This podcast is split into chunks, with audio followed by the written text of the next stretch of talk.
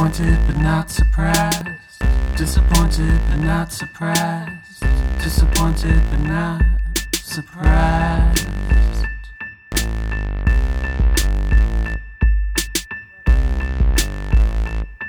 Hey guys, welcome back to another week of fuckery. We are your disappointed but not surprised co-host. I'm Addie. I'm Alex. So tonight we have a very, very, very, very special guest. We are fucking amped I am for this. so amped for this. I was so excited Oh my all God, I'm doing my day. shrieking.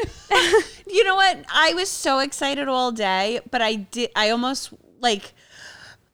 Like I was so excited that I didn't want to get excited because disappointed but not surprised. Yeah. Like, you know what I mean? Like Yep. we don't know how this is gonna go. And and so I just so our guest is name I can't even speak. I'm so excited. Our guest name is Hagatha. She is a fucking queen. Yes. K W E E N with a fucking capital. She is um it's like a satire page on social media that I found last year. And I have become so obsessed with her. I think I'm a top badge member of Top Fan on Facebook just because I like love her so much. Her bio says, um, 1% African, 20% Latinx, colored, vegan fluid, misgendered, non binary, intersectional feminist, lesbian. I have every participation trophy. I fucking love her so much. What's her Instagram name? Hagatha. Cysty. Yeah, Cysty. C Y S T Y. So, guys, I just, I'm so excited for this. Alex is so excited for this. I hope you guys are excited for this interview, and I hope you like it as much as we do. So, here's Hoggy. We're to call in. Again, if the audio is a little bumpy, um, deal with it. it. Just fucking get over it. But I feel like our even at our shittiest audio, our audio is not as bad as one podcast that you listen to. Absolutely. And they like get paid for it. Right. So. So, pay us, you Bye. motherfuckers. Bye. All right, guys, we're gonna call into Hoggy. She is in a different state, California. Um, so tune in, and I hope you guys like this. I hope you guys love it as much as we do. All right. They will. All right, guys. So I am so excited to introduce this guest that we have on today. Hagatha, say hi to our listeners. Hi, everybody. This is Hagatha. I hope you're doing great. Thanks for having me. I'm so Thanks for coming on. We're so excited. Haggy, I have been obsessed with you for I found you on Facebook. My friend Trisha, guys, for anybody that listens, the Trisha that was in the wheelchair, and I'll explain that in an, at a later time to you, Haggy. But Trisha, Trisha tagged me in this video, and you were on, you were, you're up on stage in full makeup. You're saying that you're vegan fluid, but you're downing bonbons and sushi.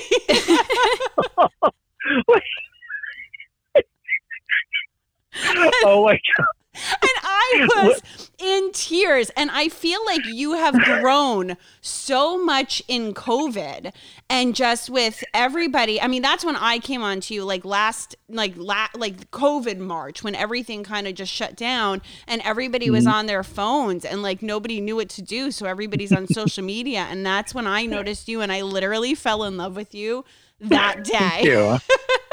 Thank you. So introduce yourself. Tell tell everybody, who, uh, I guess, who you are, what you're about, and I just I adore you. Thank you so much. Okay, you know the funny thing is you mentioned wheelchair. I have I have a follower who who she goes by wheelchair girl, and she has she does, and now she we call her the walking girl because she's getting some of her abilities back. But you know, it's like okay, so I created Hagatha before COVID time. And it really did take off, you know, during COVID because people love to pass around things online Yeah, Right. um, you know, uh, that are, you know, they find, oh my God, look at this. I can't believe it. They like to, you know, people love to like, you know what I mean, pass around things that uh, are outrageous or whatever. And um, yeah, COVID made me take off. For some people, COVID has been like the worst thing in the world for them. It's been the best thing in the world for me, to be honest. yeah. And um, it's given me time to be home, you know, to create things. And and okay, so Hagatha, I created Hagatha out of an experiment. I was bored. I was bored. But you know, it's the funny thing with Hagatha is it completely a, a completely made up thing. you know, I was I grew up in the '80s. I was that kid who came to school wearing makeup. Um, people made fun of me. I was. Can I say faggot on here? Yeah. yeah, you're you're gay. Okay. You can say what you want to say. Yeah. Oh, okay. Good. Good. I'll use my gay card. Um, I was the big. I was always the big faggot at my school. I got harassed all the time. Um, there were no safe spaces, you know, in the mid to late '80s. You know, you just kind of jumped in the. You just jumped in and swam. You know, you sank to swim. And so, you know, no one gave a shit about your feelings. So I was the kid who said, fuck it. And I just did whatever I wanted. I wore makeup. Um, you know, the funny thing is I had girlfriends and I had boyfriends too. I, you know, I, I shopped around to see who I was and what I liked.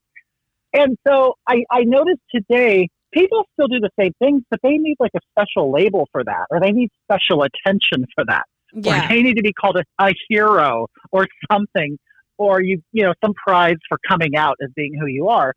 And I just watch it, and I just I think it's really disgusting. like it kind of really makes it's very cringy to me to see these people.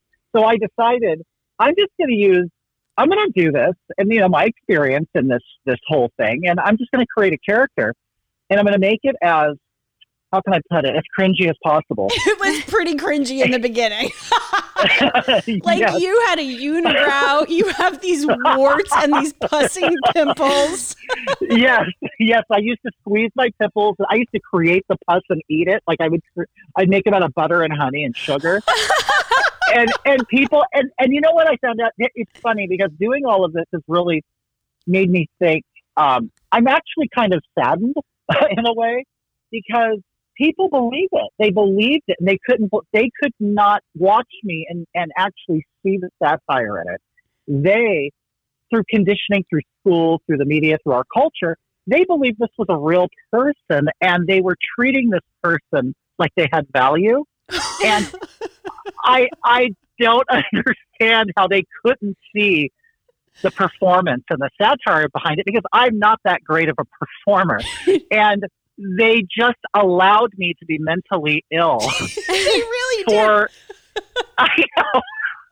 They allowed it and they supported it. Well, And you got to be so- politically correct these days, you know? No, but let me tell you something. People were like, the people were like, this is Uncle Fester's cousin or something. somebody like, somebody commented like, it looks like Shrek had a baby. And you know what? It re- really took off, and this is probably what you're talking about with the bonbons. Was there's this um black this black Trump supporter comedic comedian named Terrence Williams, and he played that that video, and it got that really took off, and then people were searching for me on social media, and all of a sudden I get all these likes and people following me and stuff. And then the, you know it's it's funny. There was like there was like kind of like three classes of people. There was like one class that believed it they supported it. The other one completely saw the performance in it and enjoyed it and would actually get involved in it and come up with their own like crazy stories for me to answer because I started, you know, doing like a live show once a week and I still do it after all this time. And then there were ones who just kind of sat back and watched it because they weren't sure. But slowly people came out and they would, I kind of do this, it, it's an interactive show, which is one I've never seen other drag performers do, uh, who actually talk to their audience and get to know them and um, it's just it's taken off and i have i have the most diverse audience i've ever seen anybody else have. I have like handicapped people. I have really lonely people who sit at home. I've had people who are terminally ill watch me and tell me they're watching me as they're dying. Oh And it's just- my it's- God. yes it's crazy. And then i i then kind of found out that i started feeling this responsibility for people and it kind of shut me off like it kind of turned me off for a minute Yeah. like I didn't want to do this to be a role model or for people to um, feel good about what I'm doing. It was the opposite.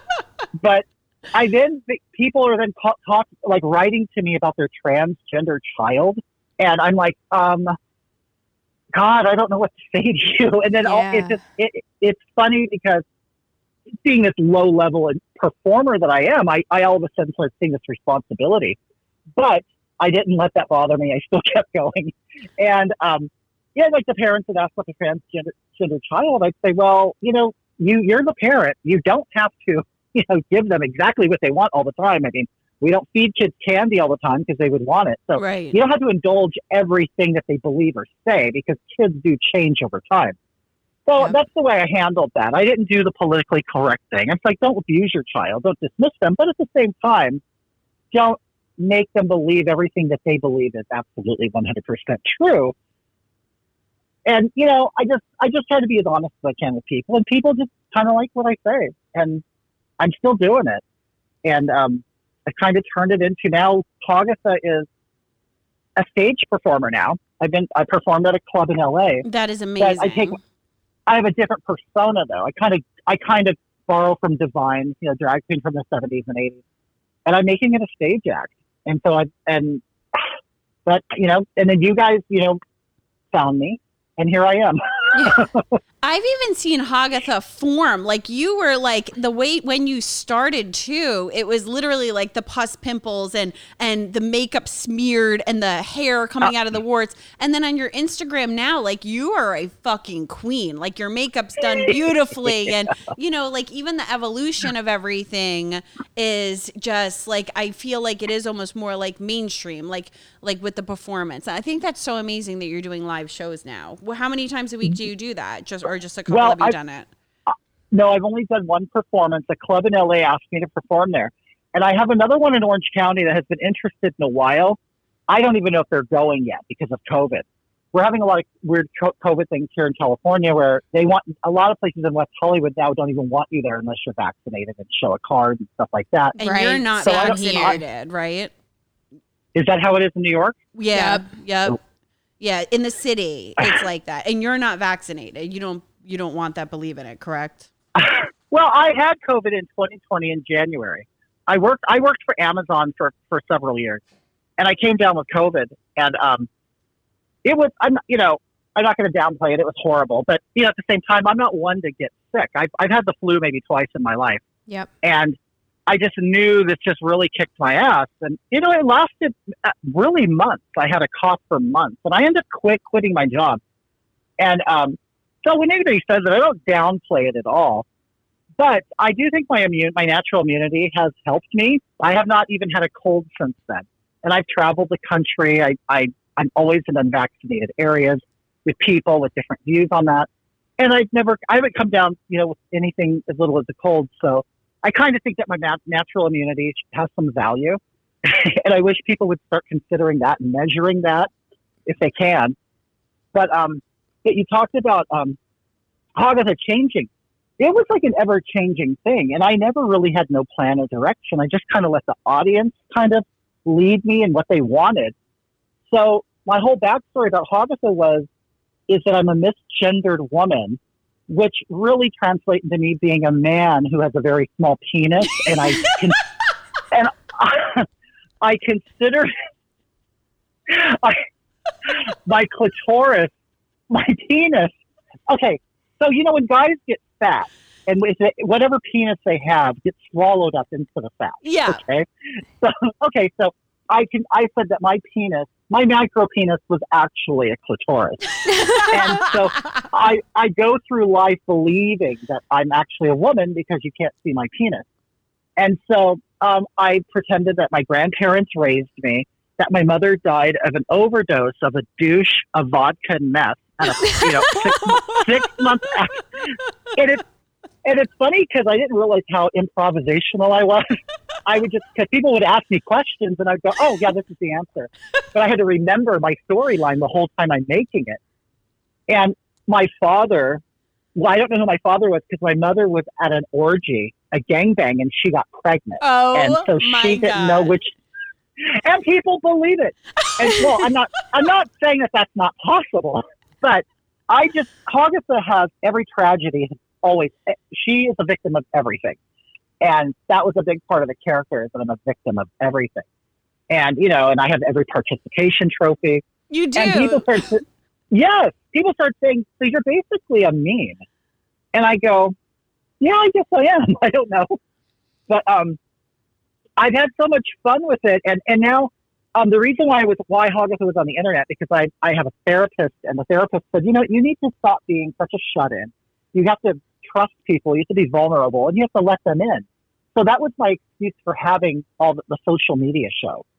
Um, I was trying to make friends, and um, now I made thousands and thousands of friends around the world, and my confidence has grown the whole time. So that's why I'm now able to go on stage and perform. Oh my Oh, god, I love good. Yeah, you have like twelve thousand followers on your Facebook right now.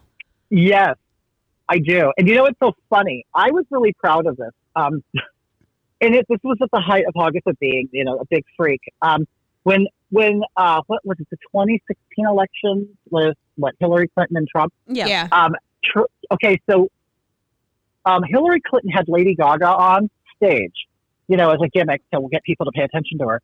And so I was watching that, and then I went live. And as Lady Gaga got off of, um, you know, got off the stage, off of her Facebook channel, whatever they were doing it on, her her rating, her viewership dropped down into like three three thousand people. Like Oh, everybody shit. was just there to, just to watch Lady Gaga. And then I go live, and then my I, the height of my live viewers were ninety three thousand people. Oh my So I tell people, I go, I actually had more viewers than Hillary Clinton. Holy shit! Well, you're much reached- funnier and much more attractive. I've never reached that viewership again, but I like to tell people that. Even with all the pussy warts, you're still much more attractive than Hillary Clinton. And you know what? People love a disaster. They love to watch a train wreck. They do. They love it. Uh, but you know what I find more irritating are the people who actually try to rescue Agatha. like, I mean, they're trying, they're trying to rescue. You don't know what she's been through, and going on and on. And it's like I really just want to slap them. And it's like I, and I, it that I don't know why it bothers me, but it's like you're the people that I want to reach. You know, or or especially the. Uh, in fact, I had one today during the show. You know, we call them white knights there are these people at, that are heterosexual white, which, you know, I have no problem with white heterosexual people at all. I mean, they created me. But it's like, it's, how can I put it? They're always there to find a problem to solve. And it's like, you know, my, my, my husband, he's black. And so people are always trying to, how can I put it? Protect me from you know the the racists and the homophobia phobics and stuff and i'm like dude i could take care of this myself and what you call homophobic or racist i don't necessarily think is homophobic or racist you're just trying to be a hero Right. Right. Which I doing almost this- feeds Or into they're like that. woke, yeah. whatever you Yeah, want to call yeah. it. that's it and it's like those people irritate me so much i go you make this worse you really do it's like nobody can laugh or have fun anymore they have to find the victim or the victim in the whole story and then act like they're the hero Yep.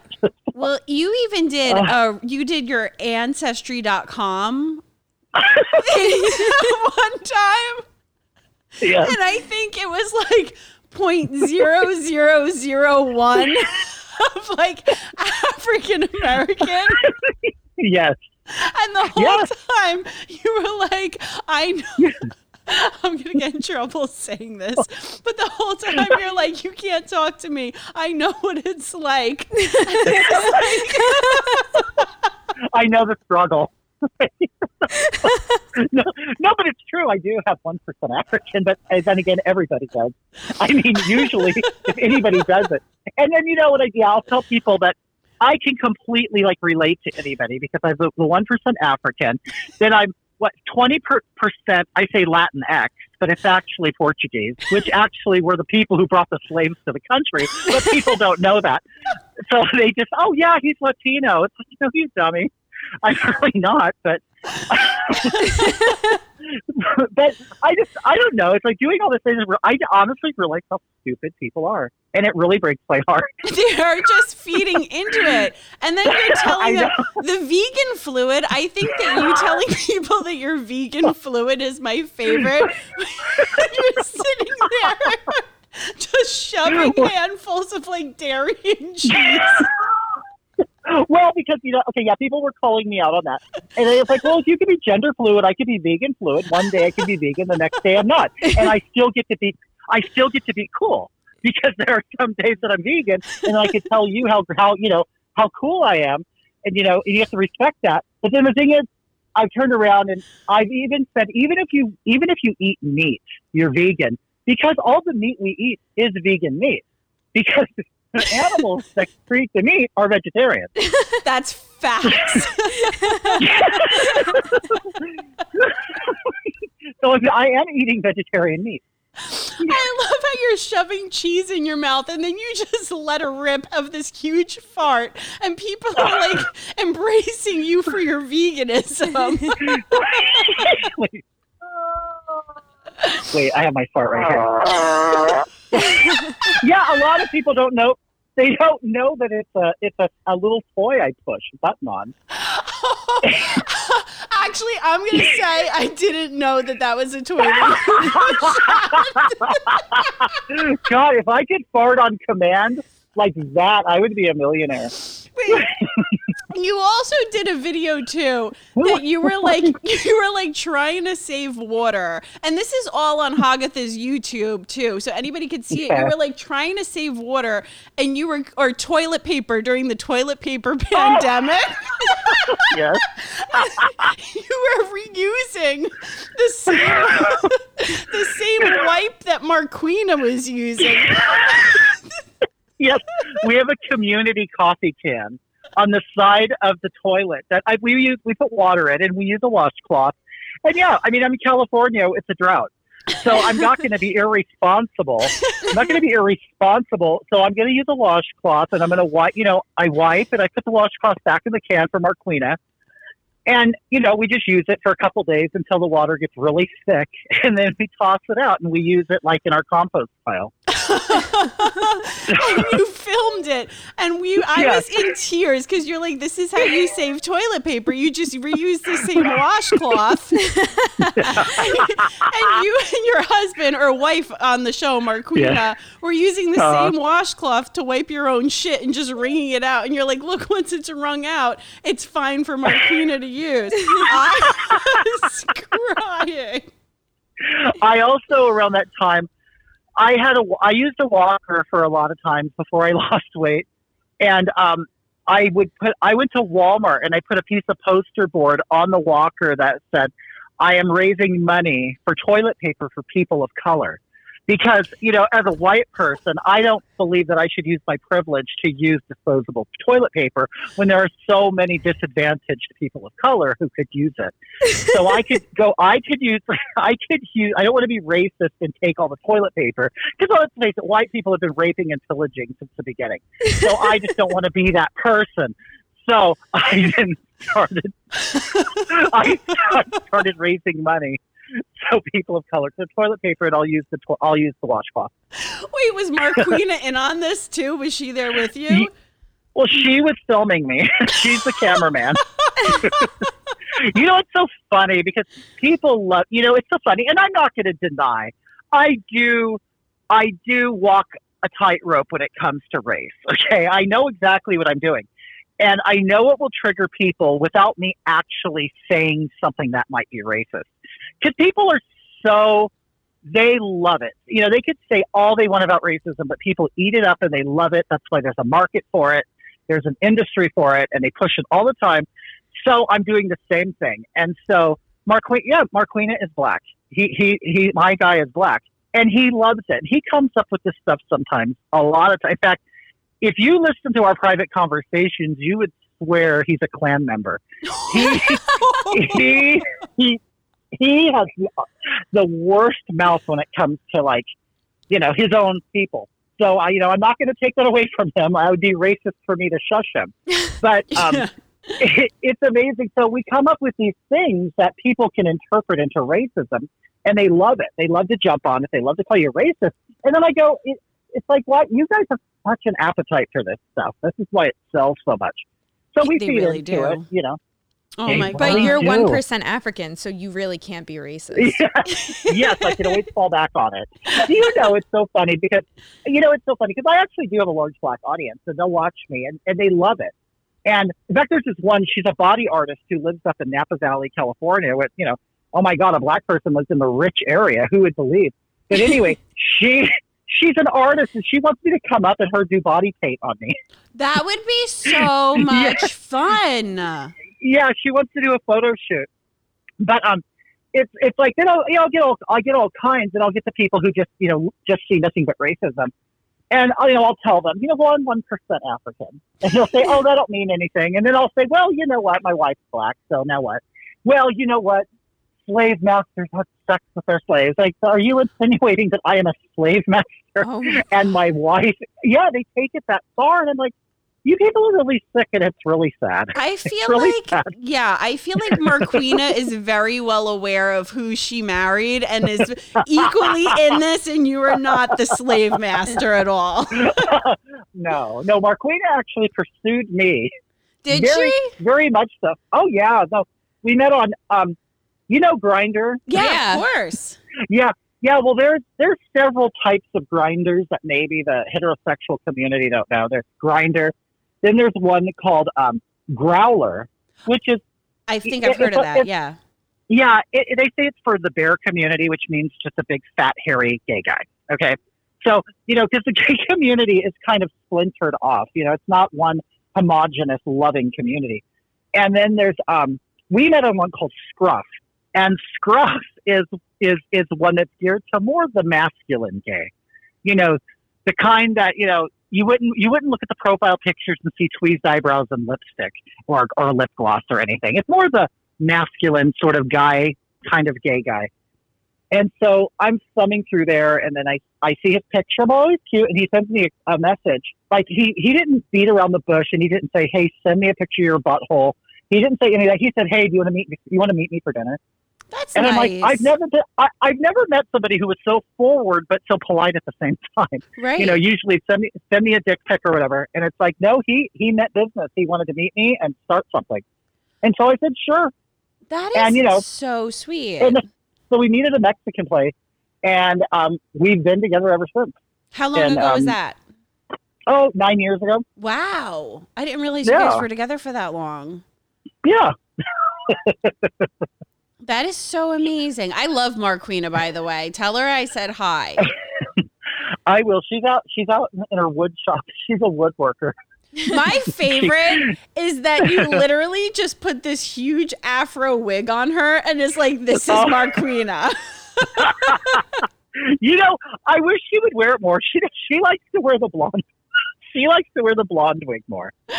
And you guys, I there was this one video that you guys did, and you were in the bathtub together, and I think you had to remove it because you're like Marque- Marquina's clit showed, like we had to take it down. Oh. I guess her dick and her balls were out in like one segment of the video. we, you know, we went to we went to Vegas and we stayed at a certain hotel there that people probably don't want to hear about, but um, you know, owned by the previous administration. But anyway, we're staying at the hotel, and we made it part of the gag that Mark because Marquina is a total Trump supporter. So, and I'm like, you know, I'm the we we did a video of me drive us driving to the hotel. And it's a big surprise. Well, Marquina's taking me to the hotel in Vegas, and it's a big surprise. And then we pull up to the hotel. I go, "Oh my god, I can't believe you're bringing me here." So anyway, but it was we okay. So followers sent us champagne there. I had a bunch of gifts to open from people, and the bathtubs there are huge and luxurious. That for and if for anything else, I would go there just for the bathtubs, and because I don't fit in a normal bathtub. and so, well, and yeah, and we were both in it, and we're both pretty. I'm six four, and and Mark is six one, and you know I'm just under three hundred pounds, and he's about what two thirty. So we're pretty big guys, and so we're in the, the bathtub and I did a live from there and we're oh, popping open our champagne and dr- drinking. I'm opening up gifts and stuff. Well, later on, I go back and look at the live footage because it was all live. And I go to YouTube and there's areas where, oh, no, no, and my audience is saying, oh my God, we could see Marquina's taco. and I'm like, no, you can't. No, you can't. And I'm trying to, you know, position him in a different way. But yeah, you could later, you can see his junk. And so I had to remove that from YouTube. But the, but the footage for Facebook was okay. I love how you say it's Marquina's clit. I was like crying at that. no, but people love it. They love it. We have a great time doing it. So And um, continue. Sorry. no, that's it. I was just saying we have we have a lot of fun doing it. And, you know, and the funny thing is, Mark Marquina, he's he's so uh, we had to make a storyline for him, and it's like okay, you know, he's a Marine. He was in Desert Storm, and he's like, um, he's never done this before ever. He's never been involved in the performance or the drag scene or anything. And he's, you know, I, I started doing it, and he kind of like wanted to put his toe in the water. And so he's like, hey, I, you know, I could come on if you want me to. I'm like, okay. So now here he, he wants to come out now, but he doesn't like to like show his whole face. So that's why the glasses and the wig and all that. Yeah. But he's like a big hit. People love Marquita. and sometimes I'll like nudge him because he'll say things that I don't want him to say because I'll get banned.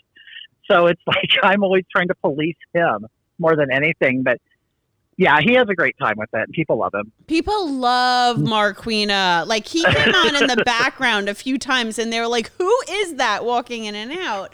And then like you introduced him to everybody and I feel like everybody's just fallen in love with Marquina as well. They have, yeah, they've fallen in love with my mother too. My mother, I, I would refer to her because I, I, I remembered, oh, my storyline, my mom is dead. Oh so yeah. how do I, how do I bring my mom? So I started calling her Gladys. Gladys ends up being, Gladys is my grandmother's best friend, and she's kind of become my surrogate grandmother since my grandma died. So that's kind of how I worked my mom into it. And you know, I, I've done lives from her house, and people are, oh, hi, Gladys. They love her. My mom does not like to be on camera at all. But people have sent her gifts too. Like they'll send a little gift. Oh, this is for Gladys. And I'll take Oh it to my mom, and she'll open it. It's not that you know what? I mean, I know I talk shit a lot, but there I've met some really, really wonderful, wonderful people doing this, and so you know, it's not all negative. Um, I've met some great friends doing this, and there are really some very, very generous people in this in this world that amazes me. You know, more generous than I will ever be. And so it just it's really humbling to see at the same time, you know, there's so many screwed up people. There are so many really normal, good, good people. Well, you get so what I was going to ask before is you get like a lot of fan mail and a lot of gifts. Like you broke out one time the scarf and these sunglasses, and people send you so much stuff. Does it get like overwhelming sometimes? Yes, and I've come to the point where I'm trying to figure out what to do with it because a lot of people who send me things, they're they're sending things for Hagatha and not and not the person behind Hagatha. Right. Right. So I end up with like a lot of little girl stuff, and my room, my room is very creepy. Like I, I really, and it, I get tired because I mean I am a gay man. I am gay. That doesn't mean I'm I like girly stuff. You know, Right. I mean of course I do. I do like some. You know, but um, like like stuffed animals and dolls and um, like rainbow hair accessories and um, and also people. It's another thing. You kind of start seeing how people think about this uh, about us, like the stereotype of what a gay man is. I get all kinds of rainbow stuff. It's like I don't own any. Like I don't. I just don't. I don't. I don't consider myself part of the LGBTQ community. I'm just a homosexual. Yeah. Um, I just think it's a it's a whole different thing. And um, so yeah, I have a lot of this kid stuff, and I'm, I've been wondering what to do with it. So I'm wondering, like the really really kid stuff. I'm, I think I'm just going to give them to my net my um, nieces and nephews. I'll probably do that. Just get a big huge gift bag and send it to them. But there are some things that people have sent to me that are quite um, thoughtful. Like people have knitted me things, and I'll I'll, I'll keep that stuff. Um, I had a woman once send me this. That you know that designer Betsey Johnson. Yeah. Betsey She, um, Johnson's fantastic. Yes, I she, sent me this Betsey Johnson backpack, and yes, I did look at the value. It's a hundred and twenty dollar backpack. I went online and googled it. Um, filled with makeup. Like I don't know, she must have been a makeup distributor or something. But it's funny. I only saw her a couple times on on my show, and she said, "Can I send you some stuff?" I said, "Sure, go ahead." I had to create a PO box because I don't want people to send me things to my home. Yep. So I just all of a sudden I go to the post office and I have all these blue tickets in my PO box, and each ticket is like a box, and I'm like, I can't believe all this stuff, but this woman sent me that, and it was just completely filled with makeup, and I was amazed. I'm like, this is a big value, and just and it's so thoughtful because I'll even notice how much people pay to ship something, and sometimes it's sixty five bucks to send me something. And Whoa. It's just- Jesus. yeah, like I had, I had friends in, in Wales, in the UK, who sent me stuff too, and um, they were trying to sneak me in some haggis because I've never had it, and they they were talking about, you know, What is that? it's a it's a dish, it's like a sheep stomach, Oh. yes, filled with like ground up sheep lungs. Wait, is it like food? stuff? Is it like you eat it? Yes, But you're It's vegan like- fluid. No. But the sheep is vegetarian, so it's fine. right? All I'm you, all meat is vegan. So it, I guess it's the national dish of Scotland. Okay. And um, but it, uh, I was researching online. Apparently, it takes a lot, it tastes a lot like our meatloaf, and um, and I'm willing to try anything. Plus, I was telling people this time, send me send me food from your region, from your culture, whatever, and I'll eat it online. Which I know is dangerous Yeah. I'm like, I didn't, I didn't think about the danger. It's like Uh, arsenic. the No. Yeah, right. I think about the fun. I mean, I've always been a risk taker, but um, so it, they sent me a box with all kinds of goodies from from the UK, but customs did open up the box and remove the haggis because it's not. You're not. You, I guess it's, it's illegal in, in the United States. I don't know why, but I wonder if- you kind of lucked out there. Yeah, I feel like you're not missing much.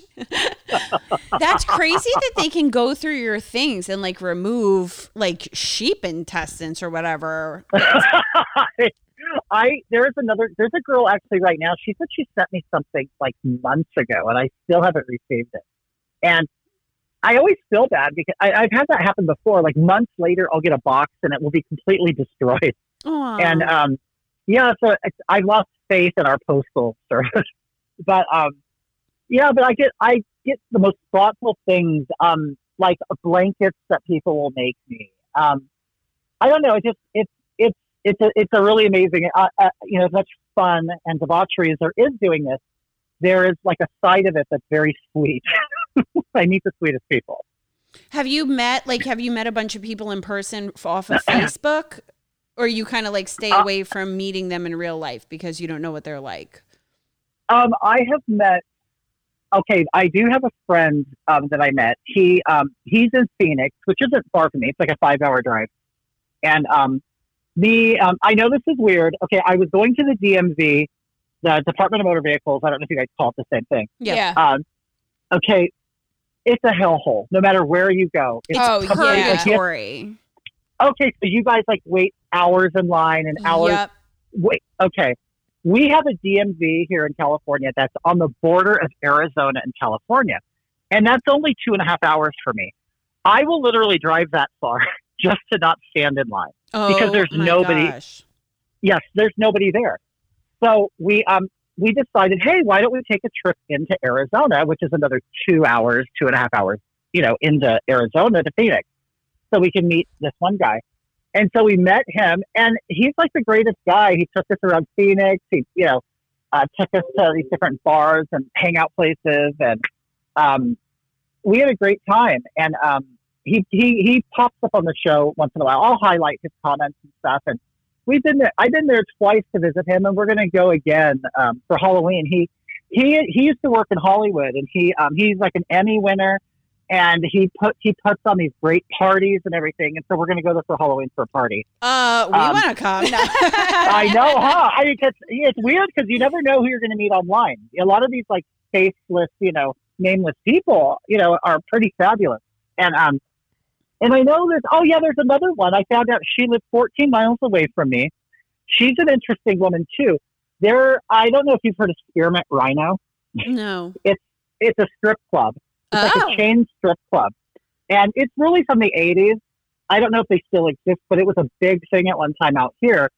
And she and she was like their cover girl, and she was like their featured dancer, and she traveled the world um, as their ambassador and stuff. And she's a very interesting woman. And um, I found out she lives um, up in the mountain resorts above me. And so me and Marquina went and visited her, and then the, next time we did it, uh, we went and visited her again and did a show from her house on the Fourth of July because she like has fireworks over the lake where she lives. But she she's a very nice, nice, interesting person, and um, so she's had like some health problems. So we hang out. She just got her hip replaced, and now she's getting some Restylane pumped in her face this week, and so she's getting back out there. And so you know, yeah, I've met her, and we're good friends. Okay, so th- there are also some people that um, I've never met personally, but we text and um, talk on the phone, you know, FaceTime or whatever. And um, but I really don't. Let me see. I don't really like to. I like to keep it small, like the circle, because there is one guy that I've recently had to what it they call it ghosting. I've had to Oh. completely ignore. He, I mean, he was a real good supporter of my show. Like he would send me money all the time, and it's funny as even though I'm performing and people like to tip, and that's the only reason why I kind of set out my virtual tip jar, you know, Venmo and Cash App. Yeah. And I never asked for money, but people have said we want to send you money, blah blah blah. I'm like, okay, so he would send me money all the time, and even when I'm not on, I would just get a, an alert on my phone, and there's money there, and I'm like, why is he sending me so much money? Well, maybe he's just you know rich and whatever, but he ends up being a dog groomer in Florida, and I think he got really he's kind of obsessed, that he has a partner, and then all of a sudden it's almost thought kind of like he thought he owned me. Like he would try to then start critiquing what I'm doing, and I don't like oh this. no. Yeah, no. And then one time, like Marquina, you know, he Marquina will say, "God damn it," and he goes, "I don't, I don't like when he says that." He goes, "So I'm not going to watch you for a while." And I'm like, "Okay, don't." Then don't don't care. watch. Yeah, you don't dictate my show. It's my show. Yeah, but I, I, it's it, I, it's so funny how people are like he wants to act like he's like this religious person, but yet he's like cheating on his husband with somebody else, and he's lusting after the pool boy and sending me pictures of him. And you know, it's just weird how people sort of prioritize their morals. Yeah. I, I just think it's strange. So he stopped watching me for about a month, and then he popped up with a new phone number and texted me. He goes, "Hi, this is my work number." And so I eventually just, I just like, I'm not even gonna. I don't want to talk to him anymore. I don't. I don't really need the money, or you know, I mean, everybody needs money, of course, but it wasn't enough money to change my life. Right. It's not like he's sending you thousands a week or anything like that. You're like, you know what, I can deal with this. Yeah, so that I ran into that, and so that's made me like careful about you know how close I get to people privately, you know, outside of the show. Right. Well, you never know what Mm-hmm. people's agendas are these days, or like, you know, people are weird.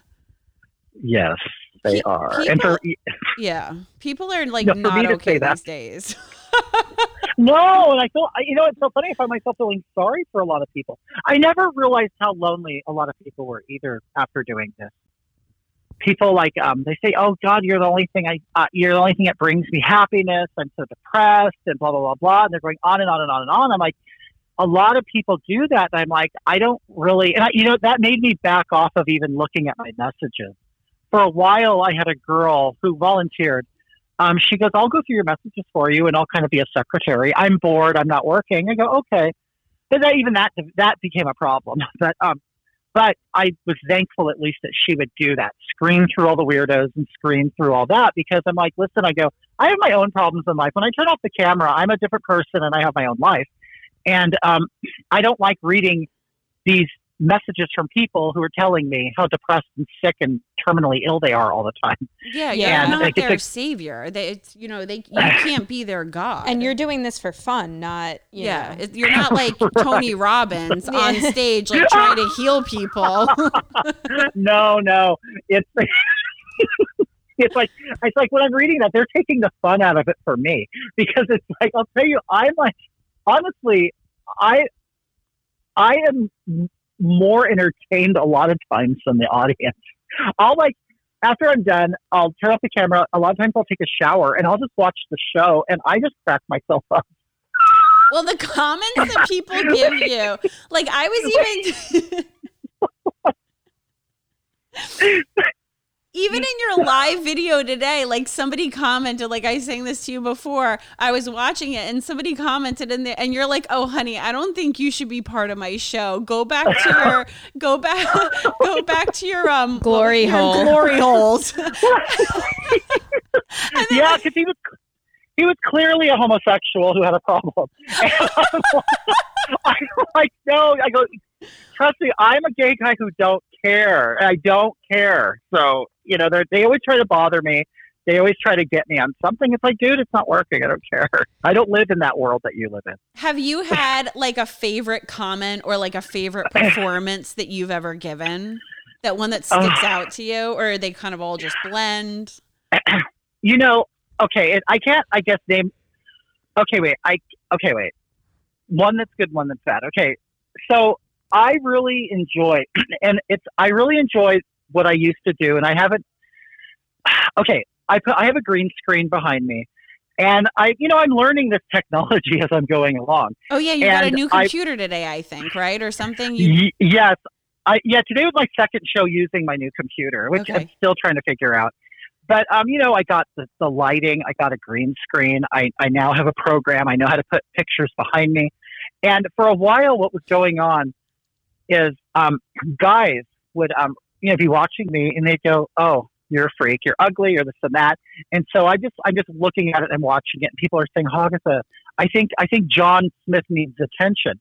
So what I would do is I would then go to their social media and I'd look through their pictures while I'm still talking to the audience, and I would get all this information. And now I wouldn't do this to like just. I mean, they really had to deserve it. And and then I would pull up like a really ugly picture of them, and then I would put it on the green screen. I'd put it on the green screen behind me, and I would pick out every flaw, every flaw on him. And of course, me looking the way I am doing it is hilarious because they may even be good looking, you know. So I would tell them, I go, you know, you are good looking. I'll give you that, you know, because I'm not one that I'm not gonna how can I put it? I'm not gonna tell like obvious lies. I mean, if everybody, you know, I think everybody has like a universal image of what handsome or good looking is. And, and so I'm like, you're a good looking guy, but you probably have a really small penis. You probably have bad breath. You probably, you know, I, I would say stuff like that. And you know what? Really, the women loved it. The women absolutely loved it when I tear these men apart. And um, so that is something that I really enjoyed that doesn't really seem to happen a lot more, uh, happen a lot anymore because um, I think I used to be shared a lot in these troll groups. And I think that I've just kind of been shared out. and I think people kind of get the joke now, or they just don't want to be a part of it anymore. So I just have a core audience that sticks with me now. But um, one of my favorite things, which um, I didn't expect, was one of these guys. He was a troll. He came after me and stuff, and he he was from London, and he's like tearing into me and stuff. He goes, "What are you doing?" And you know, asking me. And come to find out, he was one of these guys that actually hunt down pedophiles online. whoa. And even, yes, he meets them in person and then he exposes them on camera. And I was, I loved it. And I'm like, oh my God. So he was confused about who I was because in his mind, I was some sick pervert online. And somehow he connected that. He connected that to what he does for a living. And we've become friends since then. And it's like, and that's, that's another thing that I do that I don't see other people do is I don't automatically block people because they insult me and I don't, you know, get rid of them. I will actually talk to them and I'll say, why do you hate me? This and that. Then I'll say, get, what's your favorite song? And then I'll find the karaoke version of song on my computer and I'll sing to them. And then I kind of like make a joke about it all. But the thing is, a lot of the trolls, the people who attack me actually end up becoming my fans because Absolutely. they realize what I'm doing. And um, I did it with this guy in London. He goes by the name Sheriff Hunter, and he has part of a whole ring of people that actually they hunt pedophiles. And I go, you know what? I of course you know you didn't like me at first, but now that we understand each other, I absolutely love what you do, and he loves what I do now. But there was just a misunderstanding. He thought I was some pervert online trying to, you know, like lure little kitties in.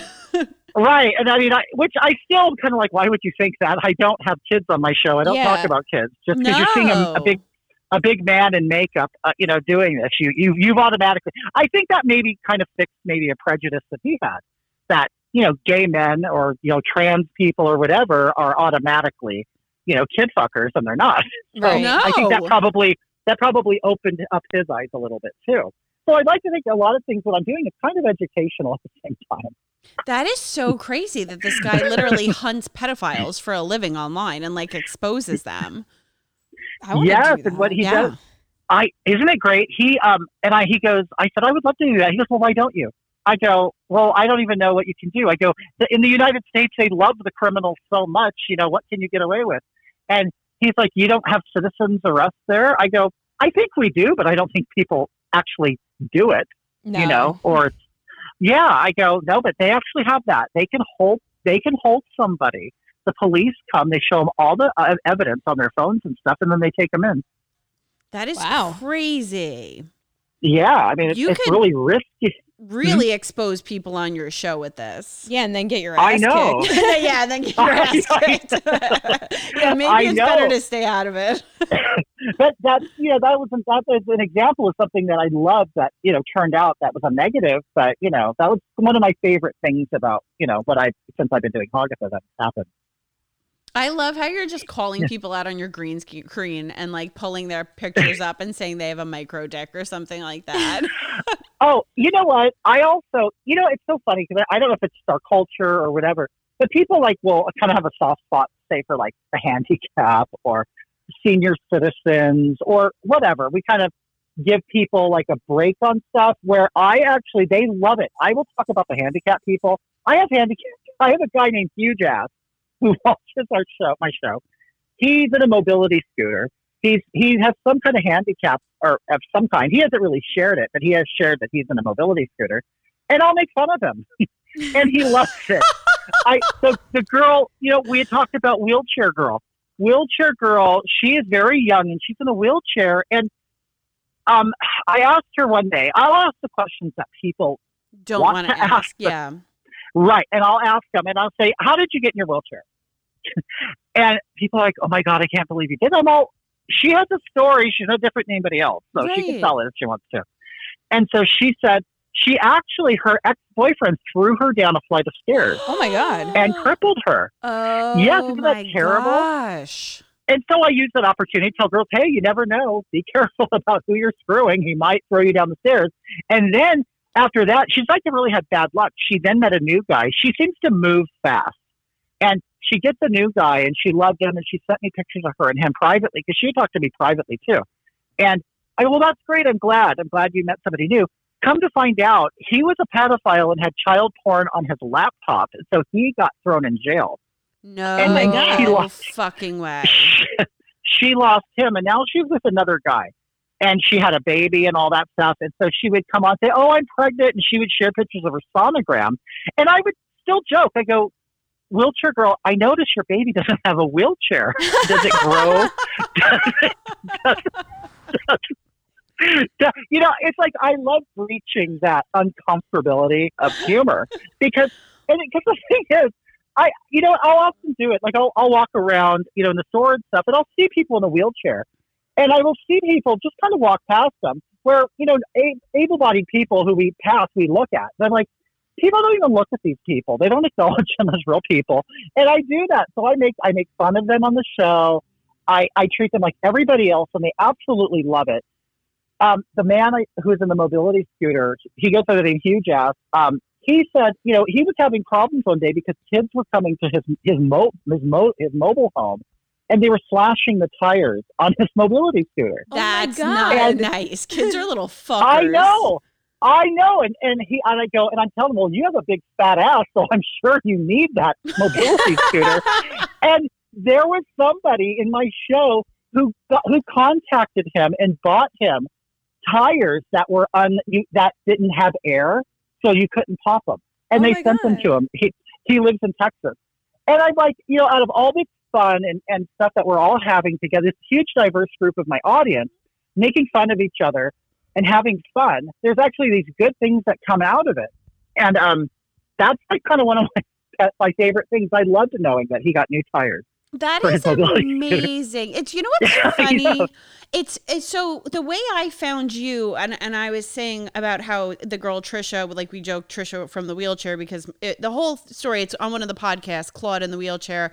Claude this guy on the show, he his girlfriend found out that he hearted this girl's picture and he was like, "No, Trisha's in a wheelchair. I was just being polite and she's not in a wheelchair." He just kind of had to like play it off or whatever. So I, and then like he's like, "Thank God Trisha doesn't have any pictures of her standing up." So I played it off that she's in a wheelchair and I was just being kind and this whole thing. So Trisha was the one who initially, you know, led me to you. And it's, Uh, I'm in this group with all these Facebook members, and we call ourselves Fight Club. And we've been in this group for like eight years or six years or something like that. And and it's we've formed this group, and it's like 133 people now, and we've narrowed it down from this big car group because we're all in the car business to this small group, which is now family. And a lot of us have not even met each other, but like one girl's mom got cancer and she Aw. couldn't afford to pay for a lot of the supplies and she was dying and the funeral. So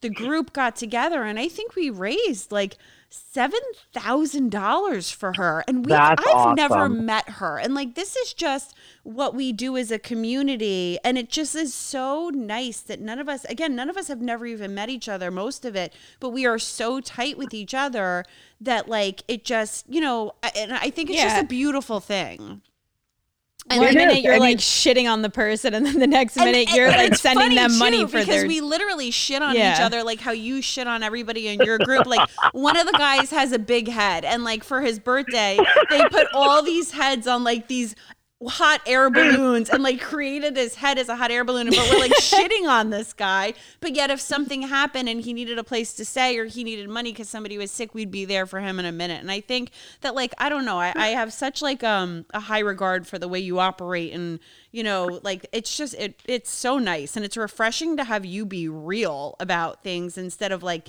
being so politically correct because you're gonna offend everybody. Like people love the realism i think. Definitely. I Yes. do. I Thank sure you. as fuck Yeah. do. I do too, and it's like you know, it's like I'll tell people, it's like you know, it's weird. We've kind of normalized sitting around and crying, and being depressed, and just wallowing in our pain, and and glorifying our flaws and the things that um, you know, it it. I I'm like, well, why? Whatever happened to people laughing and making fun of each other? You know, I mean, there is, you know, of course, you don't attack someone to make fun of them, but when you're in with like-minded people, with friends, and you're in a, I guess, so-called safe space, you know, there used to be a time where people used to, uh, you know, kind of nudge each other and make fun of each other, and then they'd make fun of you, and everybody had a good time. And then you kind of realize that all of us are fucked up, and it's like it's just some you could see it and some you can't, and we all have our problems, and it's great just to get around and laugh and have a good time. And I, I see these kids nowadays, especially on TikTok, they just don't know how to have fun. They don't know how to have a good time. They don't know how to lighten a mood. They don't know how to have like, you know, a, a- laugh at something. And it, they're just so sensitive about everything, and everything has to be. Uh, you have to cry about stuff or be so sensitive, and I- I just think it's so morbid. And I think it's. I think that in itself is depressing. It's And horrible. it's like- It is. It's like you know, I was watching, like I I, I now watch old TV like Don Rickles and and all these insult comments, com- comics that just have a great time, and people used to enjoy that kind of stuff. And it's like now I watch. I, I'll watch like do yourself a favor and watch like young like um, college comedians, and you're sitting there thinking, how is this funny? They're all talking about their gender and their sexuality, and it's like that's not funny stuff. I don't think it's funny. It's just I don't get it, and I don't know why. I, I don't know. I'm, I'm starting to believe like you know we, we have been invaded by aliens, and they've been implanting aliens in, in in women for like you know 30 years now because everybody's so weird. I agree. So, well, that's why Alex and I started this podcast. Like, it's called Disappointed but Not Surprised. And Alex and I have been through a lot of shit. Like, Hagatha, I'm, Right. I'm, t- I'm going to be 10 years sober, recovered from a heroin and crack addiction. Alex has Oh, been through. awesome. Thanks. Alex has been through, and I have been through relationships that will, like, if Mhm. you tell the stories, people's mouths will drop. And it's just like, Right. it's horrible. But we ended up forming this podcast because we're like, we've been through so much shit, but we still laugh about everything and we laugh about ourselves. And the only way to get through life is to kind of like laugh Just it make off. fun of yourself make and fun- like all the shit. Right. and that's that's what I found out. It's like if you can like just kind of bare your soul and laugh at yourself and allow people to laugh with you, it's just so much fun. And I think it lets people it gets people loose and they can talk about their shit too and laugh at it. You know, I just I don't mind people talk about their shit, but you know, I don't want to like I don't want to hug you while you're doing it. I'd rather laugh with you while you're talking about it. Right. Absolutely. Like Same give here. yourself a moment to like grieve or whatever, but like get over it and just and everybody's so sensitive nowadays. Nobody like you were saying with the TikTok, like there's always these crying videos and everybody's like in tears and everybody's sensitive and it's like shut the fuck up. Well, it's a feel bad for me contest. And it's like you're not getting sympathy Well- from us, that's for sure. But I'll, wa- I'll watch those video. I'll watch those videos of the people crying, and I'm thinking, did they do that in one take? like, yeah. it's like and I'm thinking about the process of them planning this video, press, you know, holding their finger on their phone and then crying and then it not turning out the way they want it. Then they have to erase it and start it all over again. And I'm thinking, well, how awkward is that? That you are trying to create this this organic moment of your sadness and you actually have to produce it. And it, there's just something very strange to me about that. It is so bizarre. it is so bizarre. I'm gonna And, and they, I'm gonna like comment that on these TikToks now. Like, how many takes did that go through for you to get the perfect cry? Fucking loser. They're like spraying their face with water. Yeah, the mist. I mean, they're finding the right lighting in their car. They're, you know, and then after they do it, then they have to find the proper music to go with the mood. It's like, yeah. are you like a doing this? song? Are you still crying the whole time? I mean, because I'm going to believe this is a true moment where you're really devastated. So, you're are you bawling, looking through the music for the right, you know, sound? It's just so funny. Like I I'm gonna, I'm gonna pro- I'm producing my own mental breakdown here on TikTok. It, TikTok's the weird. worst. Are you on TikTok? Tell people how to find you so everybody Oh, knows. okay. Okay, um, God, I think I'm I'm Hog Kitty and then the number two. Okay. I've been I've been banned from there. So are we. So are we. We shot a potato gun at Alex's neighbor's house because he was stalking her, and we posted the video of our launching fucking potatoes, and TikTok banned us. That's what I heard. They're very sensitive about guns because, like, I've shown my gun like on Facebook and stuff, and nobody they don't say anything. But I guess on TikTok you'll get you'll get banned or deleted or whatever. Yeah, we But I- violated community guidelines. yeah, we totally got taken down, so we had to make a new one again. Mine, they never they're never specific. They'll just kind of give that generic oh guidelines and you know you you uh, whatever. But I'm like. I always the biggest people who who get me are probably people in the LGBTQ community. They always attack me. They're always sending me um, mail saying, "I can't believe that you're doing this. You're making fun of transgendered people." I said, "Who said I was making fun of transgendered people?" I go, "You're watching me, assuming that's what I'm doing." Right. And and what I've said was because you know, and I've told this like to people in, in serious conversations because I used to do like this kind of pretty character, which really wasn't a character; it was just like a a look. And that, that you know, I, I was a classic like drag queen that would go out on a stage and just lip sync to Madonna or Cher or whatever. And um, I got bored with that. I thought it was very boring, and I noticed that drag in general to me has become very boring. They it's all they've all turned into clones of each other. It's like they're all very similar. So I'm like, I want to like change this up, and that's why I'm kind of blending Hagatha into a drag act because, um, how can I put it? They um people the I the people have written to me and saying that you're I'm putting down the trans community. I said I never even use the word trans when I refer to myself. I always say I'm a misgendered woman. Yeah, you're I gender "Suck it." fluid or whatever, or misgendered. Yeah, because you're micro. Yes. you're enlarged And my clitoris. and I tell them, I go, and please don't come after me. I go, the gay men have been dragging heterosexual women for hundreds of years. I said, I am now dragging, if you want to call it that, I'm now dragging the new modern woman, right? You're saying that people with penises can be women, right? You don't have to be fully transitioned to be called a woman. You can have a beard and a hairy chest and be called a woman.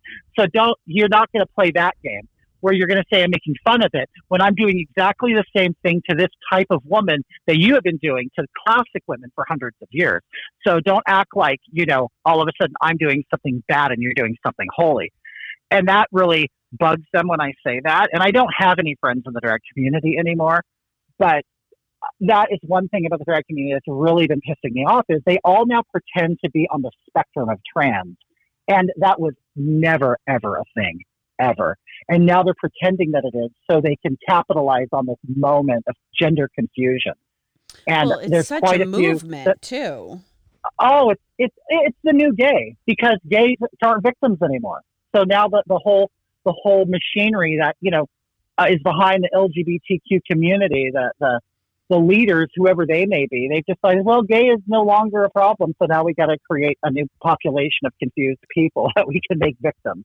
And it's just that's the way I see it, and it's just yeah, I just hate it. I I, I that's why I don't call myself. I'm not part of the ABC cult anymore. what is it? The alphabet people is what? yeah. Who said Yeah, that? so Chappelle or whatever? He's true. It's right. He's true. It's a cult, and I'm telling you, they all think alike, and they're all crazy. And it's like, God, I'm just gay, and I'm having fun, and I'm wearing makeup. That's it. So don't. I'm not part of your your agenda, whatever you guys want to call it. Right. But it's just, I hate it. I do. Do they I send you like mail about it, or do they write you like long things on Facebook and stuff? Um, it'll be it'll be on Facebook. It'll be messages. Um, it'll be like a lot during the live when I'm doing my live thing. They'll send me messages, and um, uh, Tik TikTok's been the worst because people love to be um, they love to police others. they love that. Um, I don't know why they don't go through police academy if they really want to protect people, and why don't they really actually go out there and do something brave and you know protect people?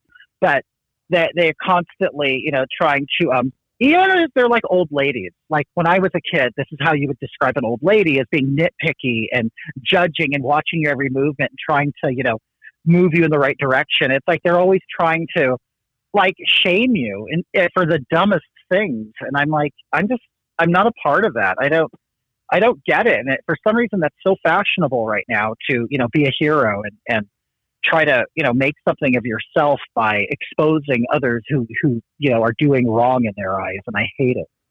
Well, everybody, you know, like even Alex was saying, everybody's so woke and everything's so politically incorrect now, and, and everybody has their opinions on everything, and nobody can take a fucking joke anymore.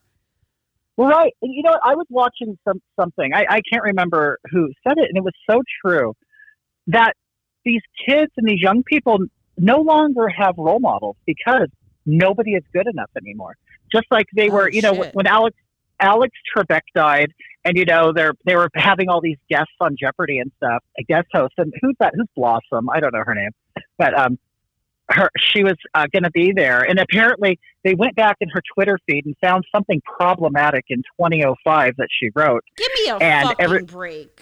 In 2005, she's in, Yes. she, so she was the Blossom, the old Blossom that was now in, um, what's that nerdy show? The Freaks and Geeks or whatever it was. I know who you're talking about. um yeah the um Uh, yeah, I know. Yeah, I can't remember the show name, but yeah, she plays a nerd or whatever. And yeah, they found something problematic in her past that she said on Twitter that probably wasn't even problematic. Like, what the hell does that word mean anymore? But um, so she did. She was not able to be a host on the show, and they were using her to replace somebody else that they canceled because he wasn't good enough. So everybody is like looking in the past of all these people, and they're finding anything that could remotely be offensive to anybody, and they're and they're getting rid of them. And it's like, and then I was watching this one person commenting on all of this, and he said the problem is these people have no role models anymore because no one's God, no one's perfect. and Nobody's that's the truth. No, I mean it's ridiculous. I don't get it. That's crazy. They really do dig up some shit. Somebody said to me recently, they're like, I hope you never run for politics one day. I was like, dude, I said, Oh. I have a podcast about micro wieners. I could never run for fucking politics. no, what are yeah? What are they going to do? They're going to have to like create it in a computer program. Oh, this is our leader now. This computer program. That's perfect. That's Yeah, what- I mean, Seriously. I know because no, I mean that's the whole thing is. I, I love that these people they think they're so perfect. They think they've not done anything in life. I mean, at this point, if you've laughed at anything, you're a horrible person because you're obviously laughing at somebody else's tragedy or you're laughing at somebody else's expense. So you know now we're not even allowed to laugh. Like if somebody slips on a banana peel and you laugh at it, now all of a sudden you wish they were dead and you're in. you know what I mean? They, they take it that far. Alex and I are the far. worst with that. We're at a racetrack, like at Riverhead Racetrack one day, and this guy Uh. in all denim, he slips up the stairs going to there, and we lose our shit. We are in tears crying. And we were getting the dirtiest looks though from people. like you didn't help him, you just laughed in his face. you know, people would be really mad. Okay, like me and Mark, you know what the Golden Corral is? Yeah. Okay, we don't necessarily like the food, but Marquina will request that we go eat there so he can make fun of the fat people. It's so true. We'll be sitting there. He wants to get a table closest to the buffet line as possible, and we'll sit there, and then he'll say, "Oh my God, look at her!" And then you'll see all the kids behind her like little ducks, and they're all fat, and they all sticking their fingers in the pudding. And he's like, "Look at this! Look at this kid! These kids have no hope." I mean, the whole time it's just. And, and the thing is, I used to, I used to be a really fat person. I was I used to weigh 450 pounds. I You was were heavy so- back in the day. I know. I was a fatty. And so that's why I stopped trucking. I was a trucker. And all I did was eat at buffets, eat at the greasiest diners everywhere across the country. And I got big and fat. It was perfect because I love food. But one day I'm sitting there in the front, and this is why I hate people who are into body positivity. I did, I'm sitting one day in the, the front uh, in my truck and I'm eating like Taco Bell or something. And I see this big, huge, huge, huge fat guy get out of his truck, and the, the whole truck rocks as he's getting out. And he has to stop and rest from getting out of the truck. He's leaning no. heavy. Yes, he's wearing overalls that are too short, and you could see his ankles, and they're all purple and swollen. And I'm looking at him, and I it was like at that moment I decided I have to stop doing this. And it that is like the moment that I had. I'm like, I see this big fat person who's probably going to collapse and die any moment, and I I I said I don't want to be that person. And from that day, from that moment on, I lost weight. And I'm like, I I hate when I see these people, you know, promote body positivity. And I've been banned. I've been kicked off a lot of these like these fat models, their profiles, all these comments, you know. And I'm like, why are you doing this? Why are you inspiring these women to, you know, embrace their thickness and their curves? Because um, those thick, those curves eventually turn into rolls, and those rolls, you know, turn into like diabetes and you know morbid obesity, and right. and I hate that. I, I I don't mind people liking the skin they're in, but to actually glorify it to where people want to like, gain weight, I just think it's ridiculous, and I, and I don't know why we have a population of people that support it. I, I, I know I've known people. I've, I come from a fat family, and I've had family members who died because of their fat, and and it's like I don't. I will not understand why people think it's okay to promote that. I just don't think it's it. horrible, but Alex and I are thinner white women, so we can't say anything. But like even Oh, the th- privilege. yeah, Yeah. we're the privilege. But even like Jillian Michaels said something. Is that who Mm-hmm. that is? Said she said Yeah. something about Lizzo and it was like more like diabetes, and she got shit on for saying that about Lizzo. But like, yo, Lizzo is gonna have fucking diabetes, and it is Yeah. a problem because it's health. Like this is your health, Right. and they're not taking that like body beautiful great like marilyn monroe she was a size 10 and great that's fine to be comfortable in your skin She, but yeah, but her arteries weren't clogging up at you know, Right. 40 years old. right Yeah, I wonder. I wonder how old Lizzo is. I, I don't. You know, I, I mean, I know the name. I know she's a performer, a singer of some kind. I know she's fat, but I don't know. Um, is she? Is she's like quite popular, isn't she? she's very Yeah. popular she's very popular. and she, they said something and she's a, a body positive person and she literally is i mean Uh-huh. she's got to be like i would say 320 50 pounds or Oh, something like oh, that yeah. Yeah. And she's 33. She oh she's 33. Yeah. She looks like she's 40 something. And she's wow, always and she's in getting her, up there. Yeah, and she's always in her thongs and stuff like that promoting it, but it's like there are health situations behind this where like you're going to collapse on fucking stage because your arteries are clogged and you have fucking diabetes and it's it's fucking crazy. I lo- Yeah, I mean, they, they have history to learn from. I mean, there have been fat performers who have like uh, I don't know if you know who Mama Cass was. She's part of uh, the Mamas and the yeah, Papas. it was, She was the, like big- the sandwich or whatever. Didn't she die from a fucking Yes. sandwich? yes. She- yes, I mean she died she died doing what she loves. I mean we could say that.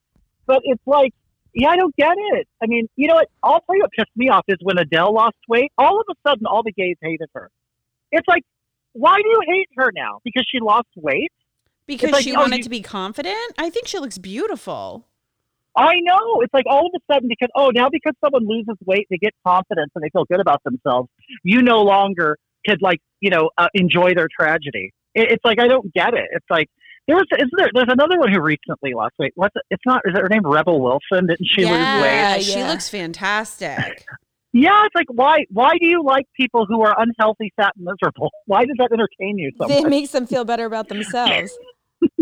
I think so. I think it makes them more like um I don't know, uh, they can uh, what relate to them more. I don't know, but it's just weird to me. Why would you? Why do you want to wish the best on people for your entertainment? And then I even feel like with everything going on with COVID, like why wouldn't people want to get their health together and go to a Oh. fucking gym? Like, you know, like take the mask off and go go for a fucking run. And then that's what's going That- to bu- boost your immune system. Right.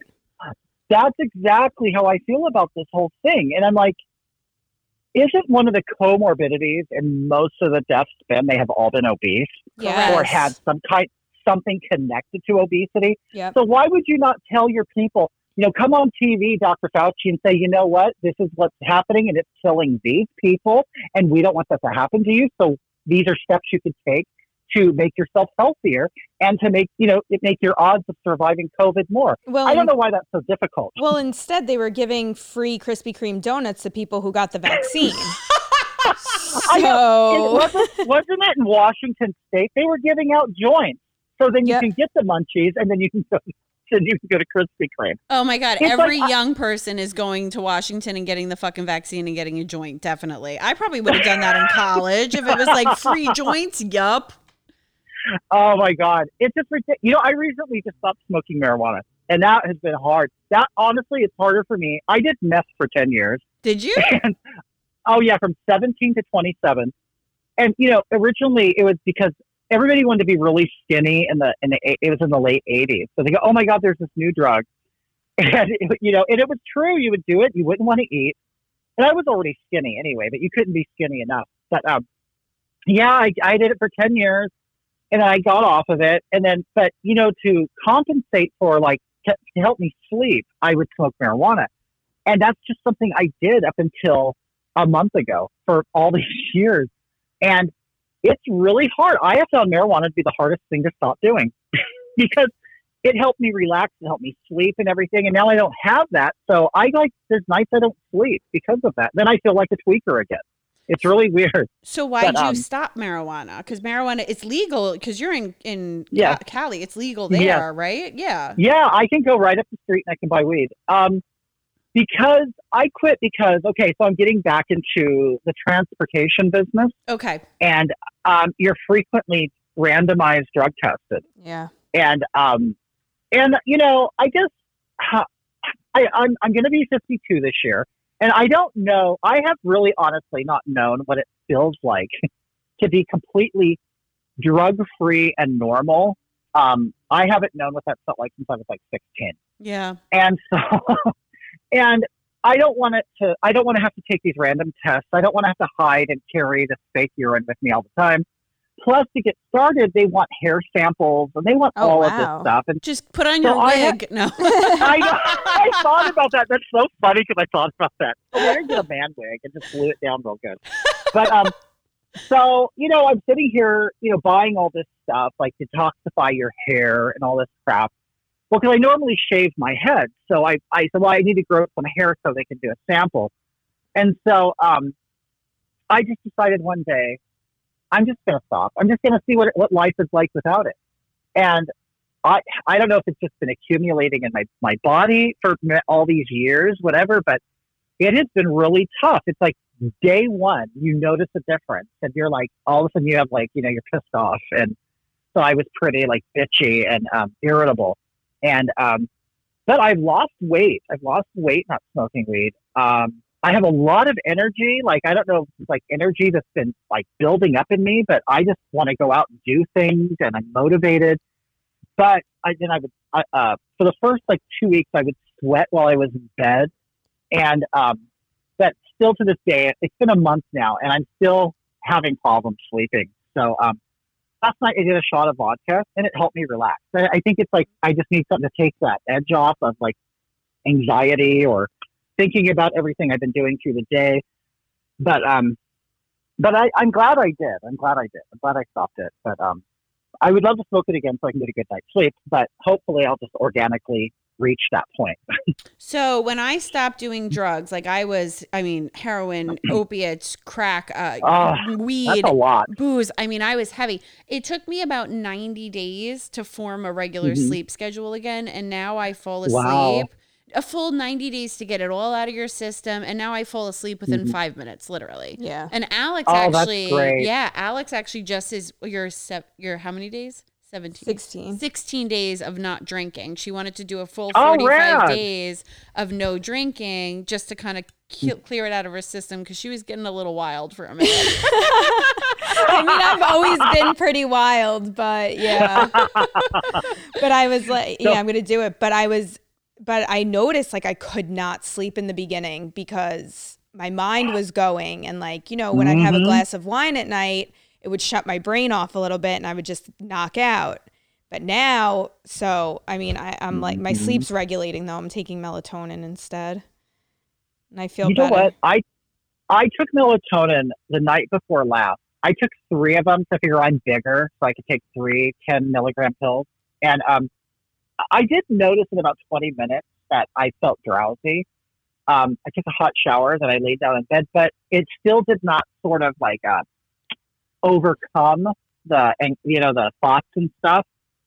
So it didn't work, and I just was kind of drowsy all night long. But I realized I'm just going to get out of bed and just watch TV or do something in another room. I, I you know, because I, I was just laying in bed for five hours trying, trying to sleep and it wasn't working. yeah, and then you get even And more I- frustrated. oh, and then you're tossing turning and Marquina wakes up and it's a whole big mess. Oh no, Marquina snores, and and Marquina Marquina actually has gets a great night's sleep. In fact, she just walked in the room, but she gets a great night's sleep.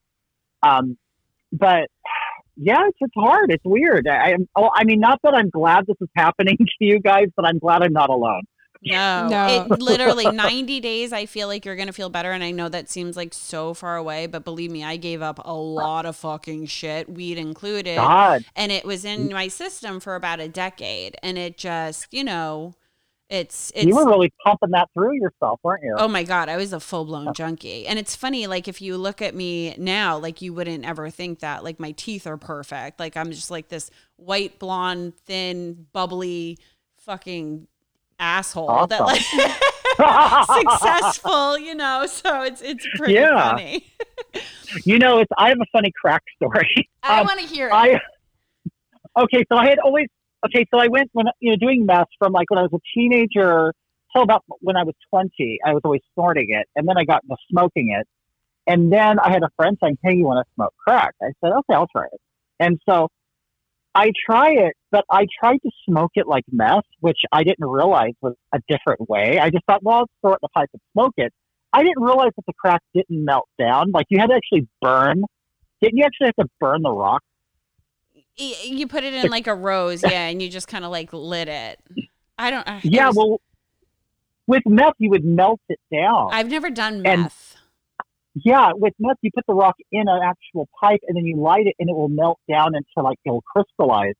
And then you burn that, that crystallization or that the liquid. And then you, you know, you, you don't want to torch it. You just want to put enough heat under it to make it, you know, start smoking. And then you would smoke that. And so I tried to smoke crack like that and it didn't work. It didn't melt. It was, I know. I'm like, I, I didn't realize it, but I found out later. I'm also stupid. I spent this money on crack and I didn't even smoke it right. That's a good thing because I probably, I probably would have been addicted to that too. So you were addicted to meth for 10 years, you said? Yeah, That's a long time. It, um, it is. It, you know, it's so funny because, but it, it's odd because it was very easy for me to quit. I know it sounds weird, but um, I just kind of wait until I kind of hit these bottoms, and then I realize, like I did with food.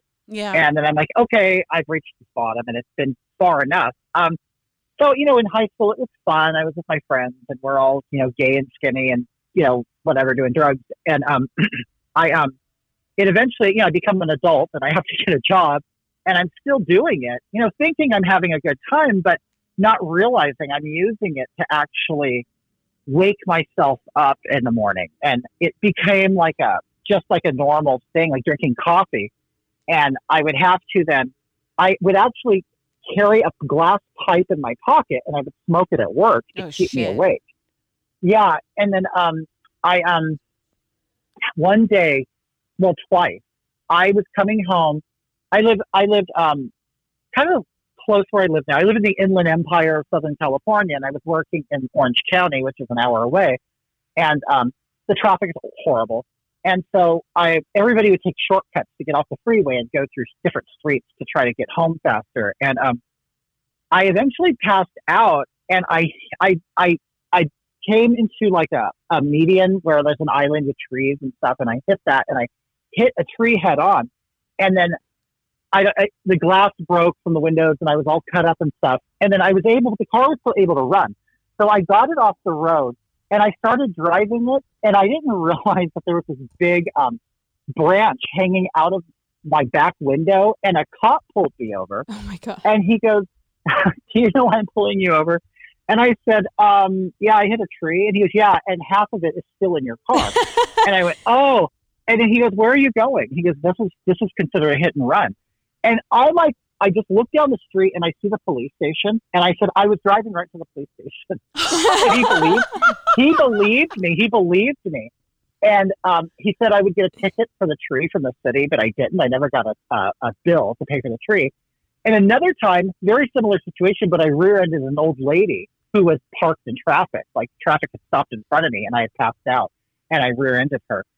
And it was like not nothing. It sounds funny because nothing really became of these things, but they were pretty tragic. And um, it just one day, um, I was in a I was in a relationship, and at this time, and the person I was in a relationship with, we had been doing drugs together all these years, and I'm like, I want to clean up, and I want to make something of myself, and they're like, no, um, I'm going to continue doing it. So I broke off that relationship for a year until I can get off drugs, and then I got back into the relationship, and they were still on drugs and then I got out of it, got back into it again. It was a very on and off relationship, and by this time they were off of drugs.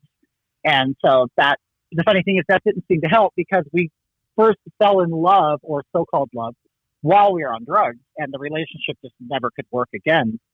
It was just a Right. different dynamic. We're no longer on drugs, and I no longer like this person. Yeah. So- Well, that's the common denominator, and that's the one thing that brought you guys together.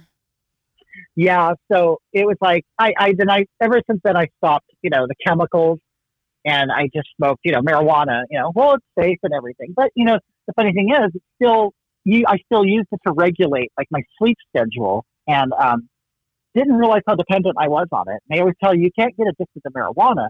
And I say, true, I'm not gonna like steal my grandmother's jewelry and hawk it to get money to buy weed right. but I'm still I'm still dependent on it, and I just didn't like that dependency as well. So that mixed with the job and everything, so here I am, you know, trying to be drug free and um, suffering through it until I normalize. But I'm glad that you guys you guys are great. I I love hearing it. You know, 90 days. You know, that's a good number too. I've I've done 30 so far. So Yeah, I think you'll be fine in probably like another like 30 days. You'll feel it more. Like I used to feel pressure on my shoulders when I would go to bed and I would just be up. And I remember being up, like reading the big book and reading books. And books were what kind of helped me fall asleep instead of TV. Because when you have the TV, that's you're just getting more blue light.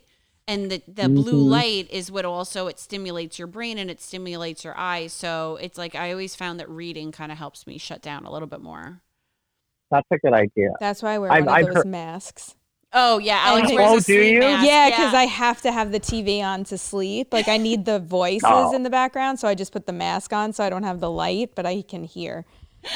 Did you guys ever try the like videos on YouTube that are like the ocean sounds or the I'll like I'll put the earbuds in and I'm thinking, oh, the ocean sound will put me to sleep or whatever, but it never did. No, No, it I helps don't me like stay that. up more. There's these Solfeggio charts that, or whatever it's called, that help for like stress and anxiety, and I would have those on in the background. But then I would always hear this creepy guy's voice as I'm sleeping, and I would like Yeah. jolt awake because this guy's like in my fucking ear, and I was like, "Who is this?" yeah, was, I'll listen to it like there's there's all these positive affirmations and stuff to Yeah.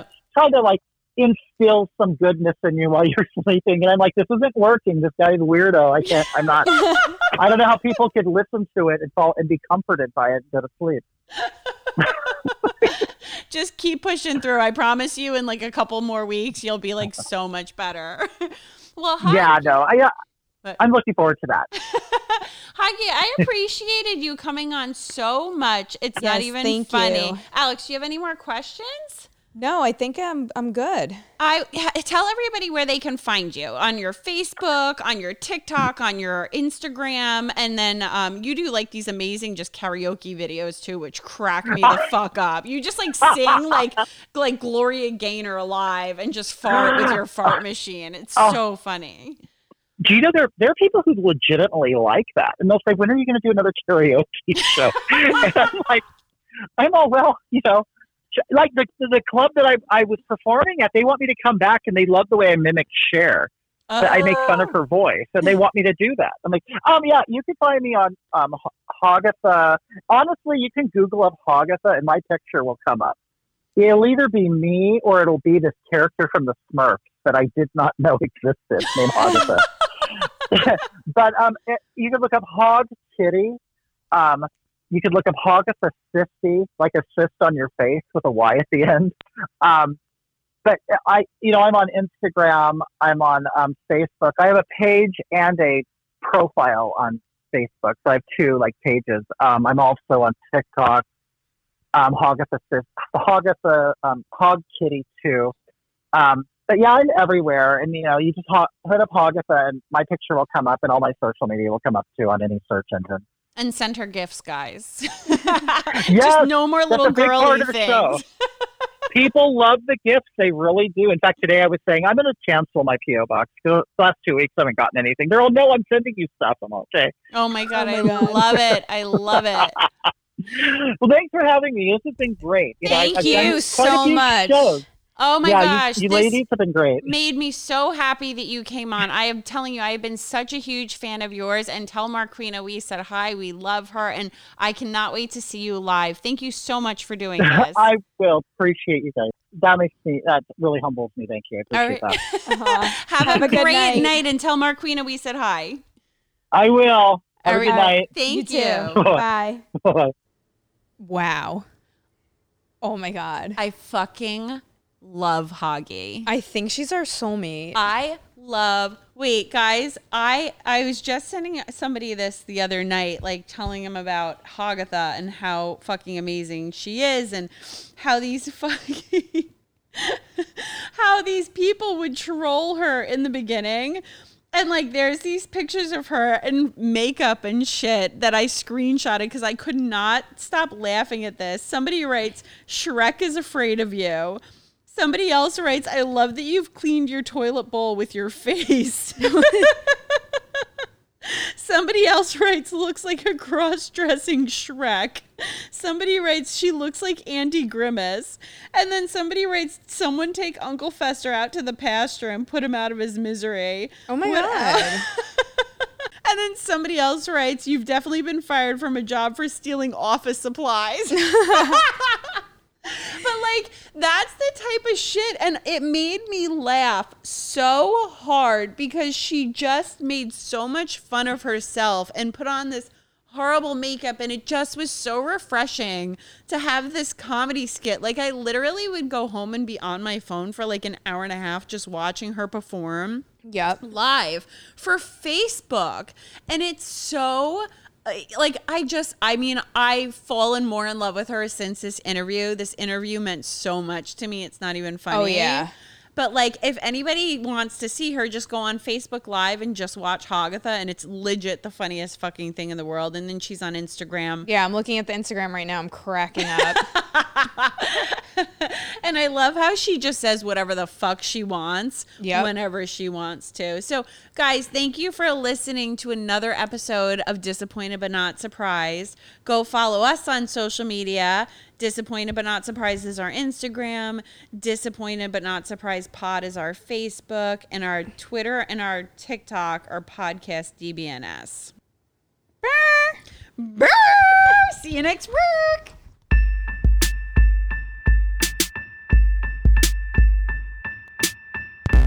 Disappointed but not surprised. Disappointed but not surprised. Disappointed but not surprised.